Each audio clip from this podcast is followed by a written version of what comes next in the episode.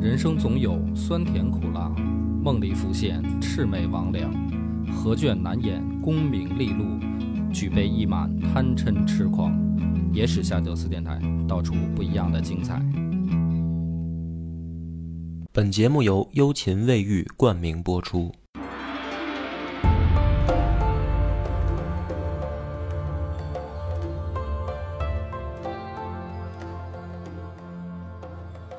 大家好，欢迎收听《夜市下酒》，我是主播恶霸波。洪斌，上回的故事呢，我们已经讲掉了北周在宇文邕的带领下，三个月灭灭掉了北齐。嗯，最不爽的人是陈顼，就是陈朝的这个皇帝。嗯，他就琢磨了，说明明是我们先动的手啊，我们北伐也挺顺利的呀，是吧？都打到北徐州了，这结果让这北周捷足先登了。他觉得对方捡了一空，啊，说你说这个，咱俩一块儿动的手，我还比你先，结果你们把这事儿办了，心里面也不服。于是呢，公元五百七十七年，陈顼派大将吴明彻再次挂帅北伐，是吧？趁你接管北秦、北齐的这个地面儿未稳，没准还能抢回来。嗯，于是南朝再次出征。那么进展呢，还是比较顺利的啊，舰队也很庞大。所以吴明彻呢，引清水啊，淮河的一个支流，灌城，然后舰队围绕四面攻打。当时呢，这个指挥连续打了三个月，宇文邕派大将王轨率军救援徐州。嗯，那你想，这个南方北伐一般都是走徐州这条路，嗯，就是江淮地区嘛，从三国时候就开始。这个时候呢，王轨啊，做事儿或者说叫带军，很鬼，他没有直接正面奔徐州，那他怎么做呢？他先派一支部队偷偷绕到后面，占领了青口，就是这个是等于南朝陈军，不管是进军还是退军必经的港口，他先把这儿占了，等于直接把他退路封死了。然后呢，慢慢率部队啊，渗透到徐州来，就慢慢吃掉你。不跟你急急着决战，什么咱们城城下一战什么，不跟你玩这个，慢慢残掉你，因为你退路一断，你军粮就跟不上，时间一长，你就困死在徐州了，江而淮地且区。在刚断退路的时候，应该对方士气很高啊，对因为对方想跟你拼命。对，这个时候呢，陈朝这边就陈军啊有机灵人儿，乔摩柯呢就跟吴明彻进言，说根据情报，我们的退路已断。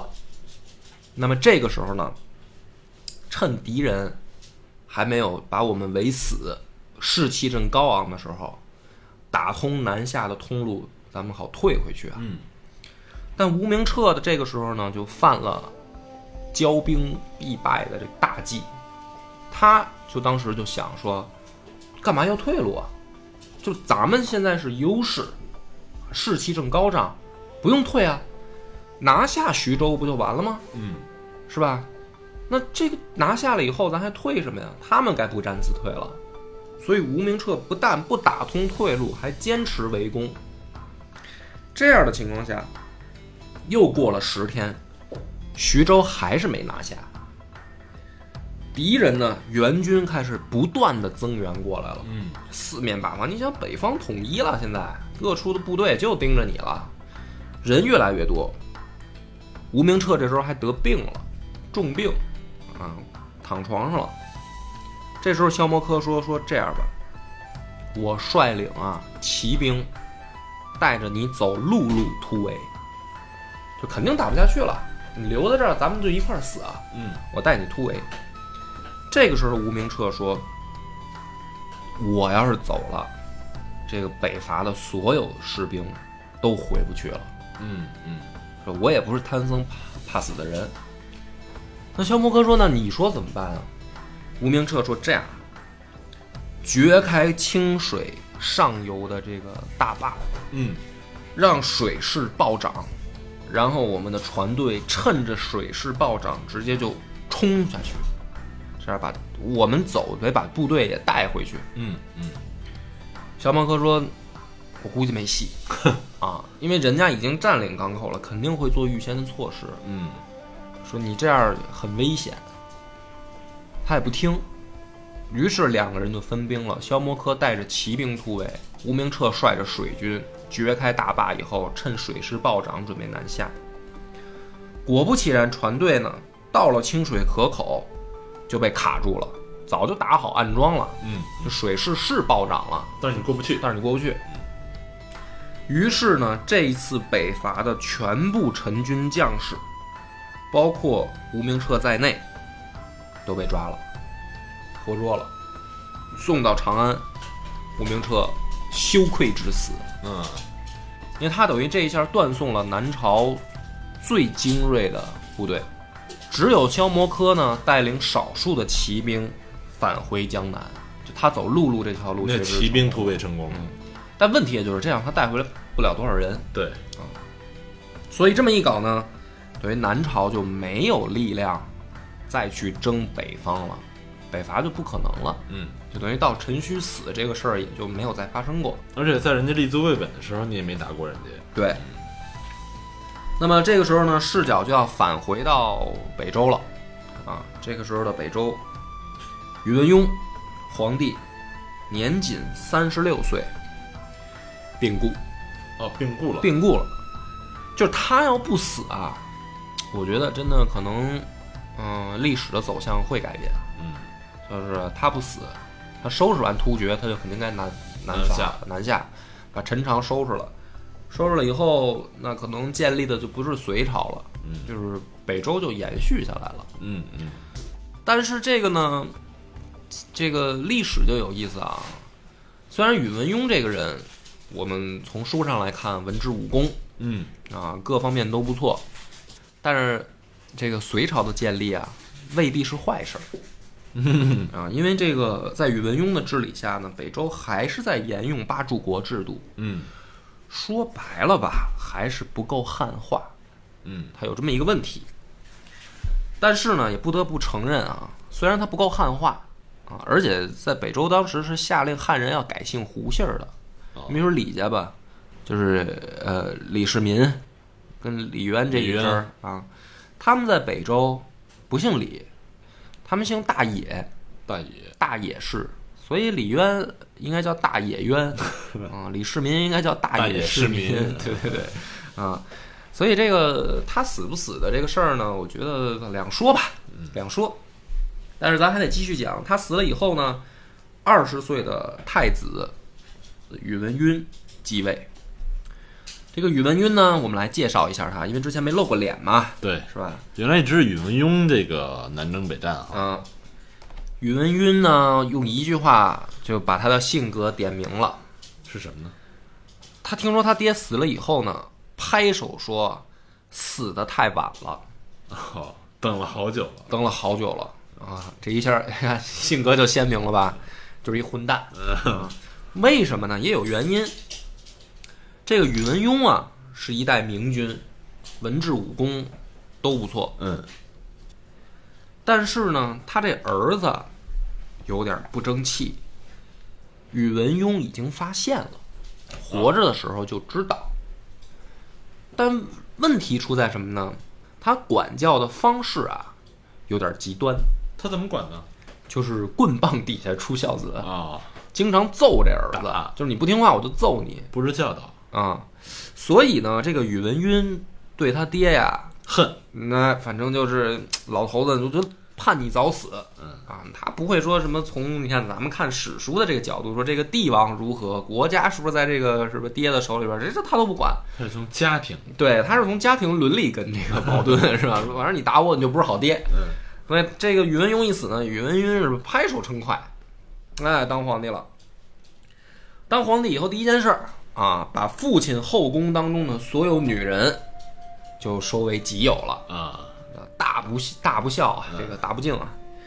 然后呢，开始了，准备先干掉自己的五叔宇文宪。嗯，宇文宪当时在宇文邕的这个等于呃这个带兵下是一路大将啊，就是相当于这个北周三杰之一了。对，他觉得这不行，这五叔兵权太重，威胁太大。威胁太大，于是呢，把自己的老师宇文孝伯叫来，说：“老师，有个美差，你算是抄上了今天，你把齐王干掉，齐王的位子就是你的，就是把宇文宪干掉啊。所以咱们建国以后第一件事儿就是先把咱我先把这个父亲的这个妃子给收了。哎，对第二件事儿就是把五叔干掉。对，先把宇文家的女人安排的明明白白，啊这是然后国策对， 这是然后再国策安排男的啊嗯。宇文孝伯就惊了，说这哪行啊？嗯，磕头苦谏。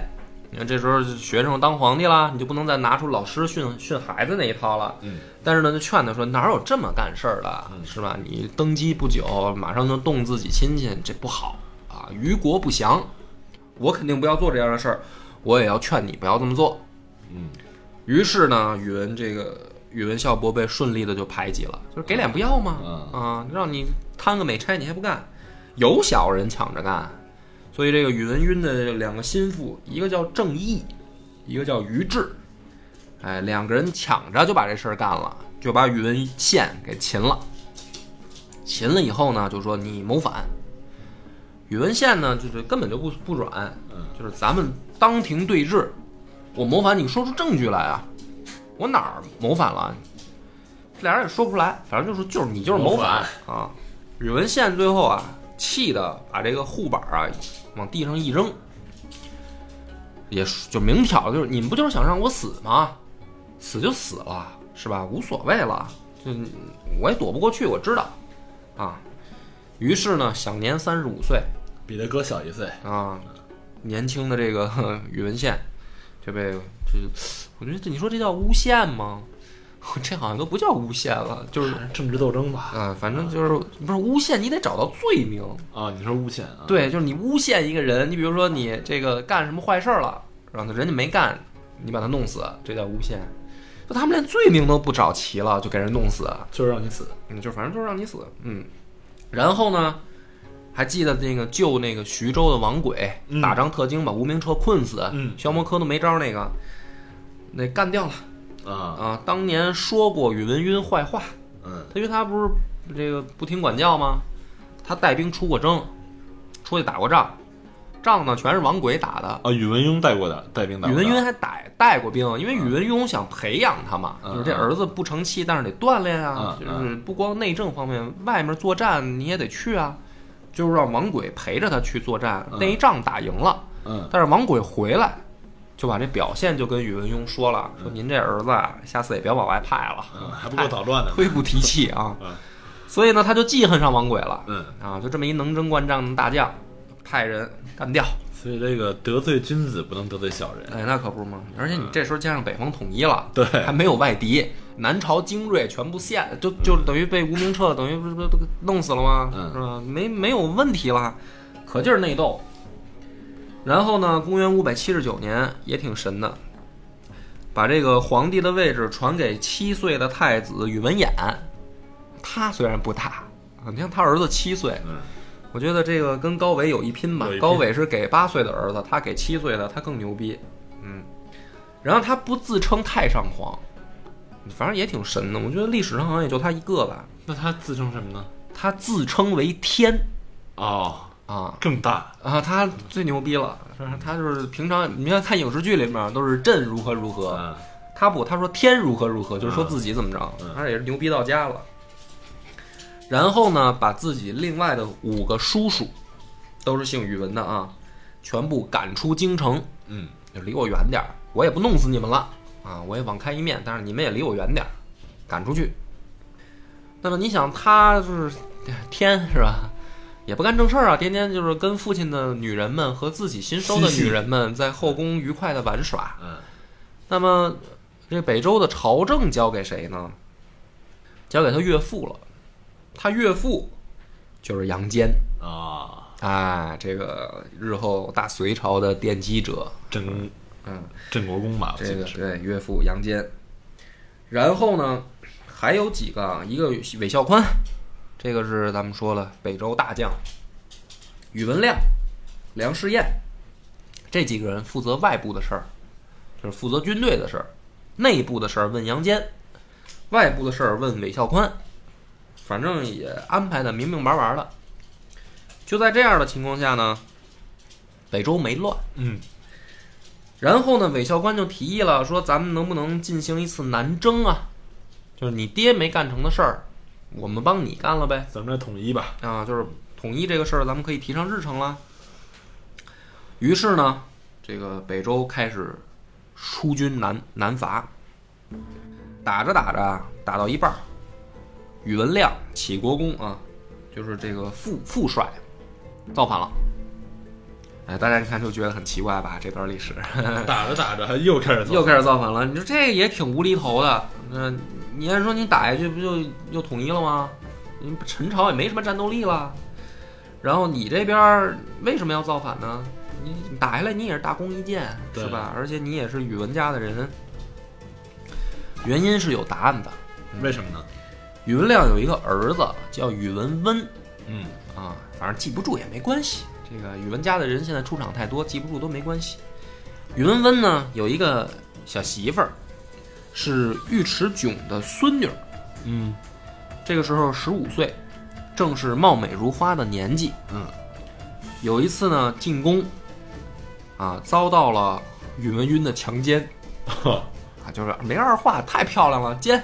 嗯，然后这一下呢，宇文亮就在前线接到消息就受不了了，就是奇耻大辱啊，对是吧？我儿媳妇儿等于被强奸，对这个我就成为整个北周的笑话了。对，你要搁原来呢，咱就占西半边儿吧，我就是 北边一半儿的笑话也行。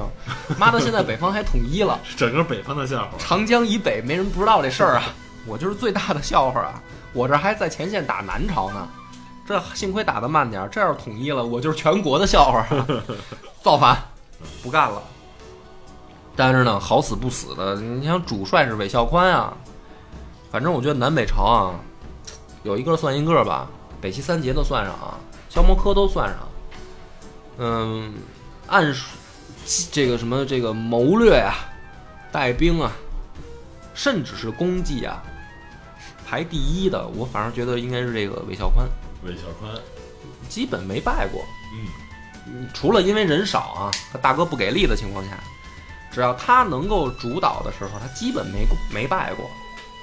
你想困死高欢，嗯，在玉璧城把高欢活活气死，是吧？拖住北齐三杰的也是他，然后这个定平齐策的也是他，嗯，就这是一个也是一个牛人啊，比北齐三杰一点都不差。对，所以这个宇文亮的造反呢，好死不死的就犯在韦孝宽手里了，果断就失败了。但是这支南征的部队呢，也就回师了。也没有战斗前力。前线兵变，你这叫什么事儿啊？对吧？就回去了。回去了之后呢，咱们就还是回到这个朝中的视角啊。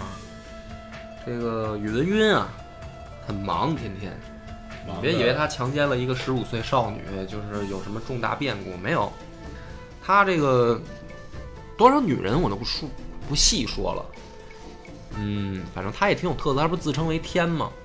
他也有创新。光皇后他就有五个，五个皇后，哎，就是你看历朝历代有一个算一个，就是你可以有很多嫔妃，但是皇后只有一但是皇后只有一个，他不，他有五个哦，他这五个是并立的呀。并立的皇后，我以为五是个立一个废一个，不是不是，同时存在五个皇后哦。对，反正我读史书时我也惊了 也挺新鲜的。啊！这个五个人有一个组合叫五凤天 后、五凤皇后、五凤天后，名字也就不念了吧，反正这个都是过场的配角。嗯，这个大皇后呢，就是杨坚的闺女杨皇后。嗯，按说这个杨皇后啊，在史书上是一个，嗯，我们看得到是一个比较大气的女人，就是不喜欢吃醋嗯，啊，也不喜欢这个什么，嗯、就是哎呀你你对不起我啊，哭哭闹闹的啊什么的啊也没有，就但是也受不了了，太出格了，就是你你自称为天我都不无所谓，你这个五个皇后这个事儿你也太是吧，太过分了。于是呢，就想劝谏他还不是闹，你注意啊，他是劝谏，嗯，就是你睡女的可以，你甚至不立我当皇后也可以，但是你就立一个就行了，一国之母嘛。这个荒唐程度，就说一个国家有五个皇帝似的，嗯嗯，对吧？就是嗯没有道理啊。他就想劝说你，你能不能取消掉这个荒唐的制度啊？然后宇文赟就急了，讨厌吗？管到天头上，对啊，你还管天，是吧？天要怎么样就怎么样嘛。于是呢，他不但烦这个皇后，烦这个杨皇后，他还想弄她老丈杆子，弄杨叫戬，杨坚。于是呢，有一天啊，他就跟左右的这个亲信啊都商量好了，这个计划是这样的啊，这个我也是看了以后挺吃惊的，他什怎么计划？想出这么天才的计划啊？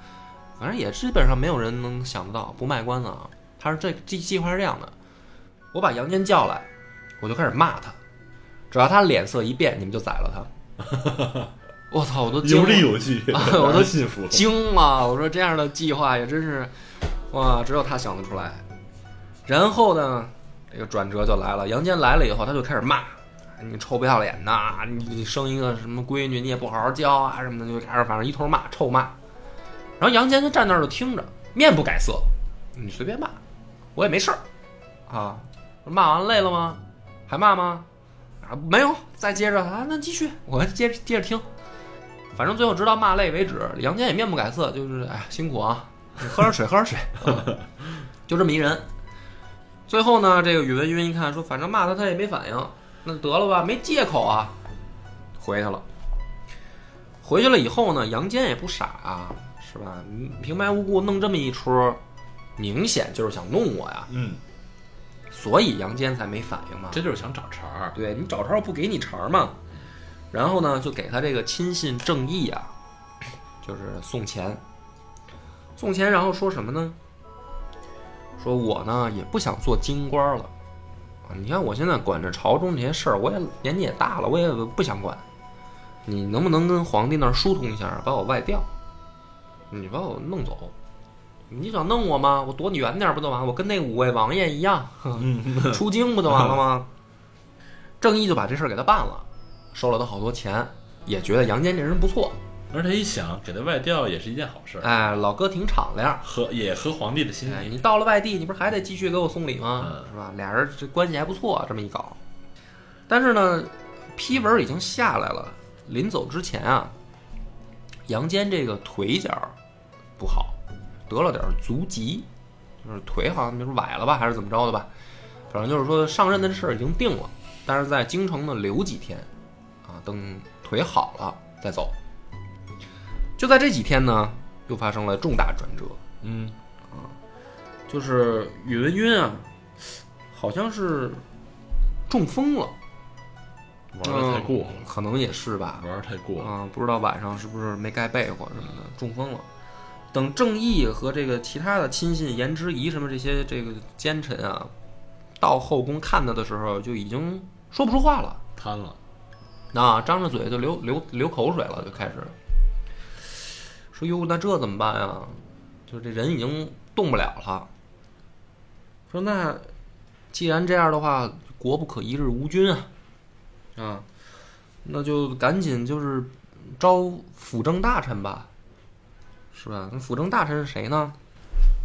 这个进去的啊，这个郑一、颜之仪什么这个刘访这些小人，说那按照这个规矩呢，咱们仨就可以当辅政大臣，嗯啊，就是咱们哥仨把这个事儿包圆了吧，自立。啊，就是我我们来辅政，然后立他儿子当皇帝，咱们把国家大权一把控，是吧？这个事儿历朝历代也不新鲜。嗯，但是这个哥仨呢，就唯独有了这么一点点的自知之明，就是说名名声、财富这些都好，但问题是咱确实不会治国，嗯，就是咱得找一会弄的。然后我们仨来玩儿。对我们仨呢，就是把名头占了，然后得找一干活的。嗯，然后哥仨呢就在这个后宫就商量，然后旁边皇帝弹着，他们仨就商量，说找谁呢？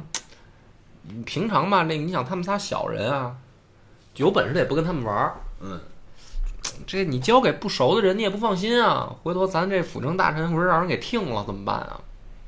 哎，这时候郑义说：“我有一个人选，杨坚，杨坚，这老头儿不错，呃跟我关系挺好，而且呢，胸无大志嗯啊，那是小卖调想嘛。白放，啊想白放，说要不让他，你想他之前他就是等于呃执政的这个人啊，啊，也有经验，胸无大志，是吧？还跟我关系不错。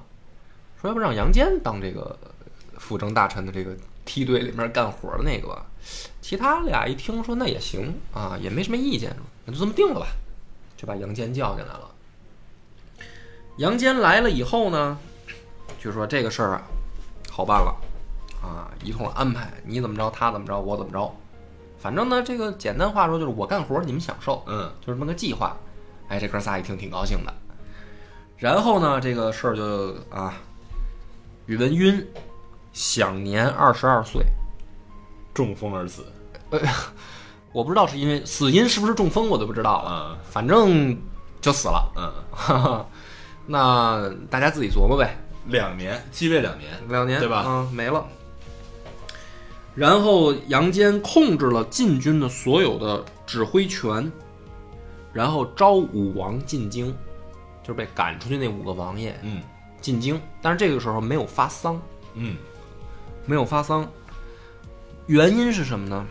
杨坚这个时候就已经开始要控制住北周的所有的这个怎么说呢？关键的脉络了。这武王就是宇文赟傻，这哪有放出去的啊，是吧？造反一般在外地更方便，你知道吧？对起兵什么的，回京控制住，这才是真正的控制。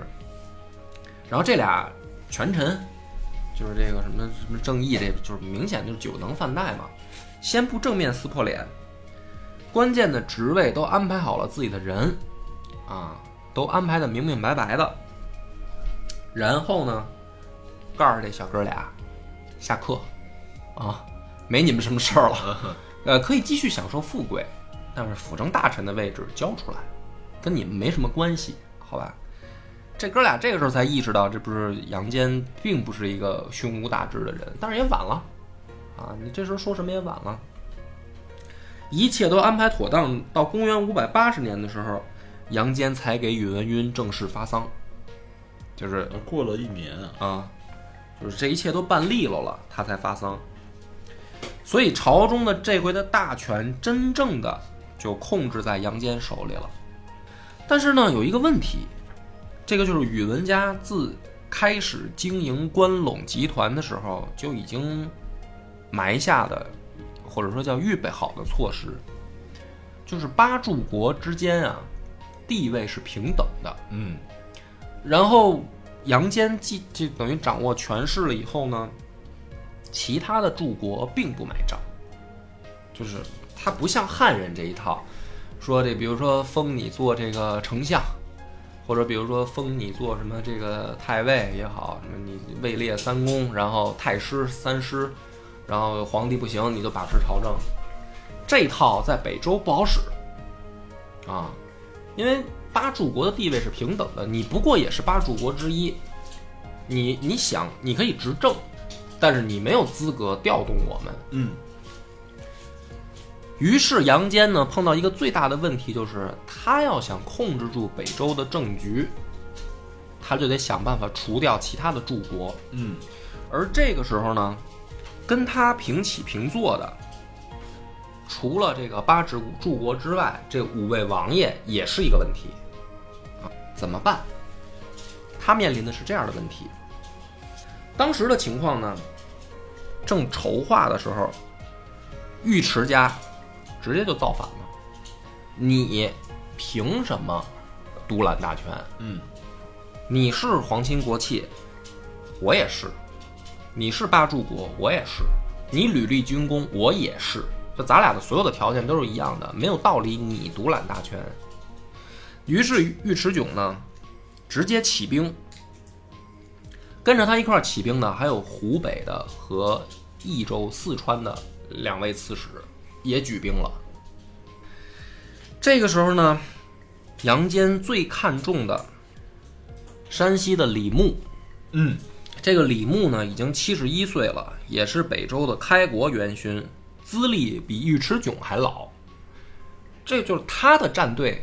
比如说他站尉迟迥那边儿，那杨坚就危险了，对南北可能会遭到夹攻，东西吧，东西南北都有啊，山西这个河北，嗯嗯湖北，反正就是这个李牧的表态很关键。于是呢，他就派人去给李牧送书信，看看李牧是什么态度。李牧呢，没有给他回信，给他送了两个东西，送了什么？一个熨斗，熨衣服那个熨斗，嗯，还有呢一条金腰带。哟，这是怎么讲呢？哎、是什么寓意呢？熨斗呢就叫熨平天下，嗯，就是不用担心造反嘛，我帮你评判，所以送一个熨斗，我帮你搞定这个事情。金腰带是皇帝才能用的东西，嗯，所以就暗示杨坚，我不但把你当成北周的权臣，有一天你要是称帝了，就用这条腰带。嗯那么这个态度就不用说什么了，就很明显了，他是支持杨家的。哎，杨杨坚这一下就很很很放心，很高兴了。于是呢，开始率兵，啊不不叫率兵，派兵攻打尉迟迥。尉迟迥家就尉迟家呀，控制着北方差不多十三个州郡，地盘很大，兵强马壮，他手下部队接近二十万人。就是差不多北方得有个三分之一的领土都在尉迟家的控制下，势力很大呀。势力很大，所以这一仗呢也很关键。而且最让杨坚犯难的是啊，他派出去打仗的有梁士燕、宇文新和崔洪度三个人。回来的消息是什么呢？说这三个人可能也要哗变。啊，就你想梁士燕，当时摸着守有个城雍的大胡子那个啊，这也是等于北周的心腹重臣了。对，他们跟杨家的关系到底怎么着，还真不一定。所以杨坚这个时候呢，心里就很忐忑，说平叛的部队要是哗变了，这也是个事儿啊，怎么办呢？说要不阵前换将，但是犯了大忌。反正这个事儿，我比如说我跟你，我问你啊，如果你是杨坚，这时候你怎么办？这会儿很难办，对啊，你不能阵前换将。 你这个消息出去以后，假如这三个人没想反，你这消息到了，人家也反了。嗯，是吧？但是你要是不管的话，万一他们要反了，你还没招儿，怎么办那呢？他怎么做呢？他这样呢，就说我派个监军去看着点儿，嗯，嗯也只能这样。那么谁去呢？得找个亲信啊，而且还找个没能力的，就只会打小报告的人。嗯他就想起这个郑义了， 啊，就是就是送钱那个。我说兄弟，你去一趟，帮我把这事儿办了吧。郑义说我不去，一点都不乐 意。太危险了。说咱商量好了，你当权臣，我享受荣华富贵。前线打仗的事儿，你让我去军营干嘛？我不去。哎呀，这个杨坚也犯愁，说他不去，这怎么办啊？最后呢，还是有一个人出来，这个人叫高保，是独孤信的下属，原来。危难危难见真情啊。呃，见真情了，见真情了，说没事，大哥，我替你去看着。哎、去了以后呢，其实这仨人没想叛变。这个陆这个北伐的主呃，或者叫平叛的主帅就是韦孝宽。韦孝宽呢，带着兵驻扎在武社的沁水西岸，尉迟迥派他的儿子尉迟敦驻扎在沁水东岸。当时呢，正值汛季，啊，河水暴涨，两边谁也没法渡河。嗯，于是呢，韦孝宽开始命令军队架浮桥。这个时候呢，这个尉迟敦啊就抖机灵，说你让他让他架，你让他架桥，不用管他。然后我们极其伴读。哎，你就是这个 “积其半渡”这个四个字啊，真的是老在书上出现。对，然后呢，韦孝宽说：“太好了，你不管我就正好我踏踏实实把浮桥再搭的坚坚实一点嘛。”然后开始，比如说率就是率军准备渡河嘛。这个时候呢，尉迟敦说：“哎，好好好，我们稍微往后撤一点儿，积其半渡嘛。等他的部队这个过来一点儿的时候，我们再反击啊。”韦孝宽不是一般人啊，尉迟敦呢就没想到敌人有多厉害早就想到你会激起我半读了。啊。其实我觉得啊，这个看打仗啊，就是说什么兵法、计谋、什么诡计这些啊，嗯，就跟练武功一样。这个有一种武功，就是一个字儿叫快啊， 就是你不管你的招式如何的花哨、花样百出啊，天下武功唯快不破。嗯，所以呢，这个尉迟尉迟敦抖机灵说后撤的时候啊，部队刚刚开始调动，发现韦孝宽那边加速渡河。等到他在命令说：“哎，行了行了，别撤了，咱们可以机器半渡”的时候，人家渡完了，已经过来已了。经过来了，全军已经渡河完毕了。然后韦孝宽率军掩杀，就是把这个尉迟敦打的就直接就赶回城里了。嗯，就野战就结束了，根本就不是韦孝宽对手。然后呢，韦孝宽把这个浮桥一烧，就是告诉三军，过河了吗？过了，回不去了破釜沉舟。啊，要么拿下，要不咱们就死，大家看着办。于是呢，北周军在韦孝宽的情况下奋勇向前，啊，叛军很快就被打得七零八落。但这个时候呢，尉迟迥也是老将了，率着自己的儿子啊，这个孙孙子，手下所有的人倾巢出动，十三万大军列阵城下，决战。就今天咱们就是你不是你死就是我亡，没有什么其他的可能性。嗯这个，而且不但如此，尉迟家呢有一支精锐部队，叫黄龙兵。黄龙兵 对，黄龙兵，这支黄龙兵呢，战斗力十分强悍，基本上是个个能够以一当十的北方的这种汉兵啊，因为本来他们就经常要跟突厥干仗，都不白给。而且最大的一个特点，我一说大家就能记住这支部队了。黄龙兵这个名字就本来好记嘛，他们还有一个特点，这支部队所有人都戴着绿帽子哦，啊，好记吧？ 很好记，有这么一支部队，他们的这个服饰很有特点，都是绿色的帽子。是一支家里都有事儿的队伍。呃，因为 反正咱们现在觉得特好记，我觉得他们那会儿可能没想那么多吧，流行吧，可能啊哎，你说古人那会儿讲究这个吗？不讲究，要不二爷也带绿的呀，你说这个事儿怎么解释啊？是吧？嗯，反正这个黄龙兵能打，这么一干呢，两边儿真的就是陷入苦战了。韦孝宽也不白给，啊，尉迟迥也不白给，他这支部队也能打。然后呢，在两军死扛的时候啊，有一个人发现了宇文炯的致命弱点，这个就是宇文新。嗯，他发现这个事儿啊也挺逗的，什么呢？就是在宇文家的这个部队的后面，山上站着好多的老百姓。啊，这些老百姓在干嘛呢？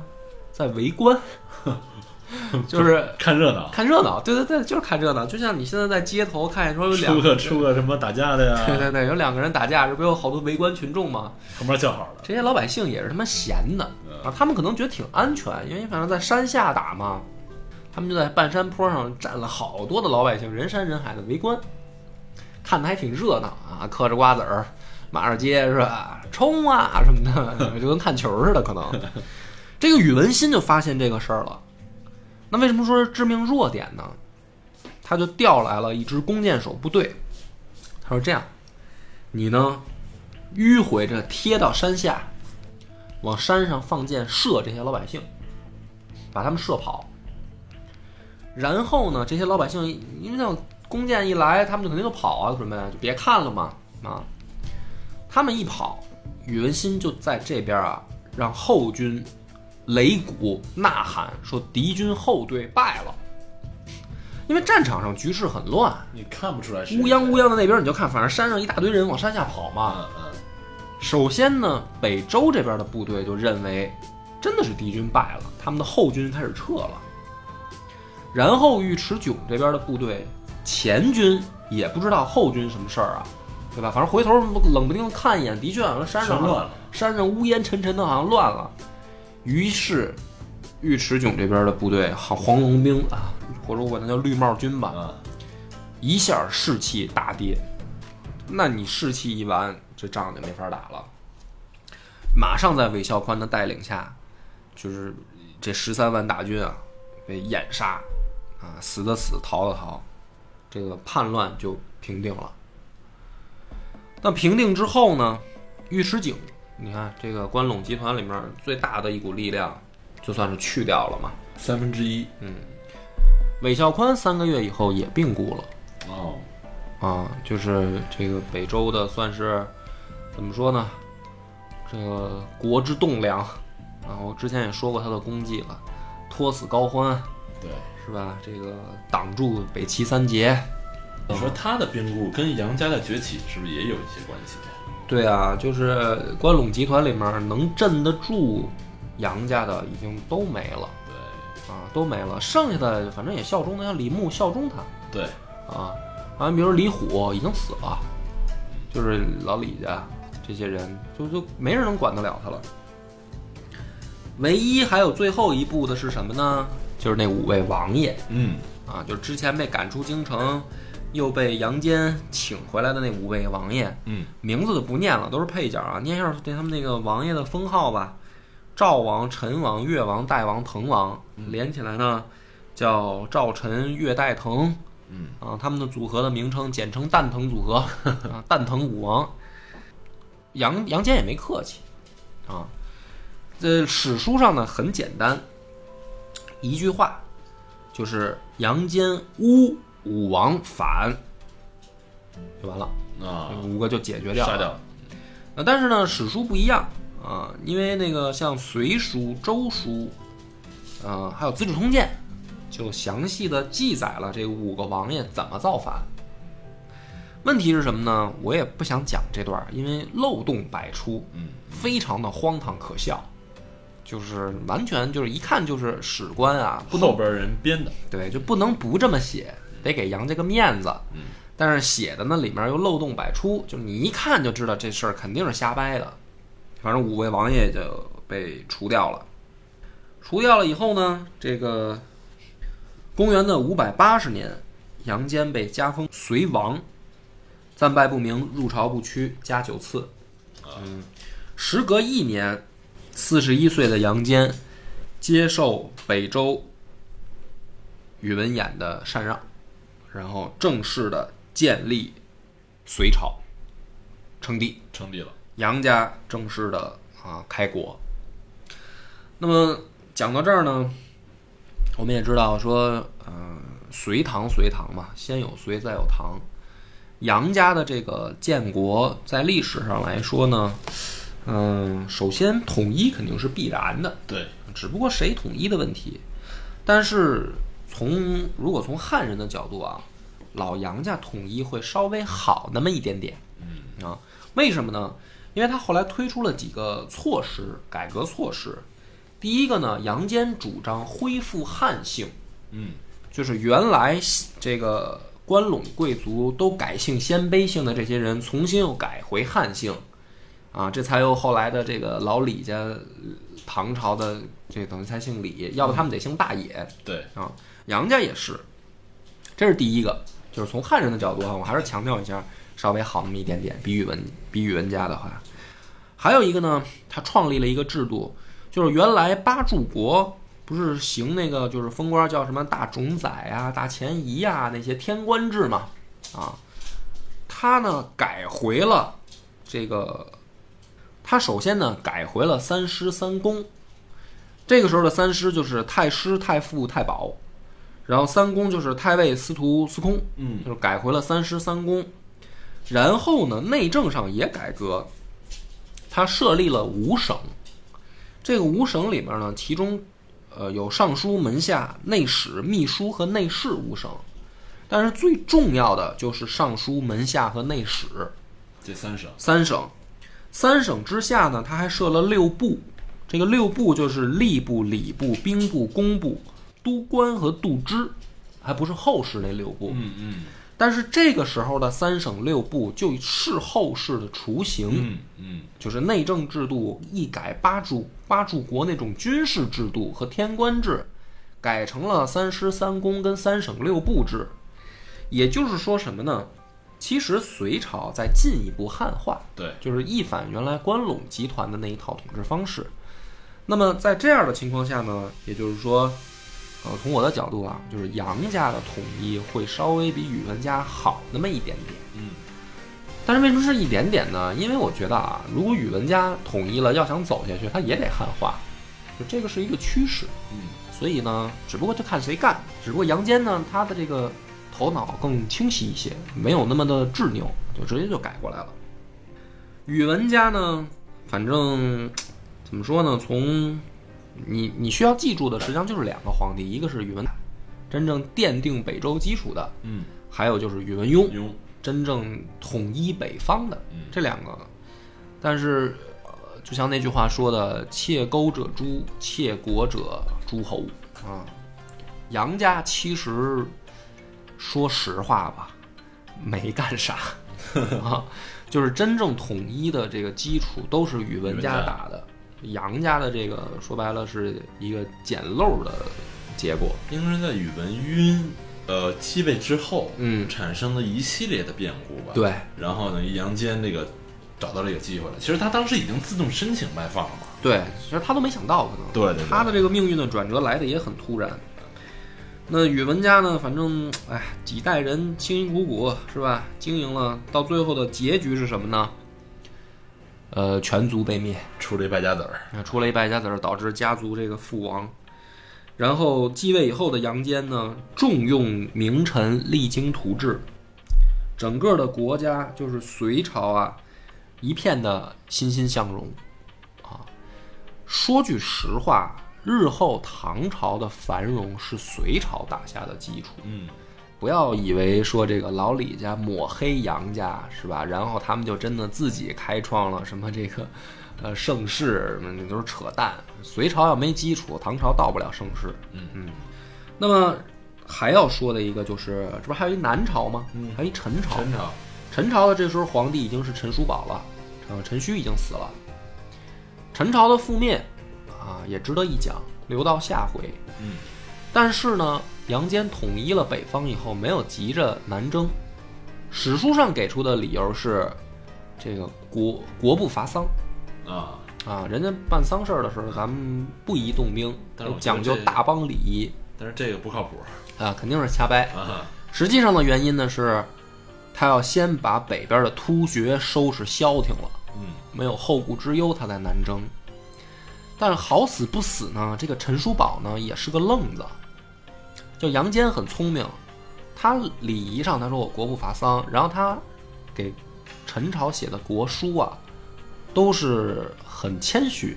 啊，就是两国友好往来，然后我也很谦虚的，咱们是两两个都是皇帝嘛，这个陈叔宝就以为杨坚怂了，啊，所以回书的时候呢，口气很大，嗯，拿出了一派这个人上人的这个感觉。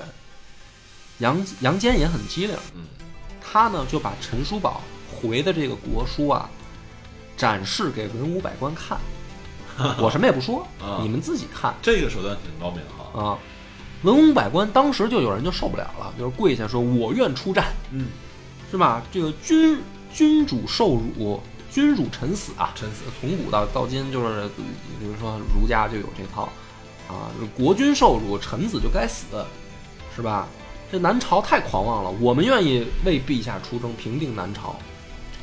所以还留到下一章，最后就是南北朝的大结局了。嗯，啊，玉树后庭花的陈叔宝，嗯呃覆灭。那么预知后事如何，且听下回分解。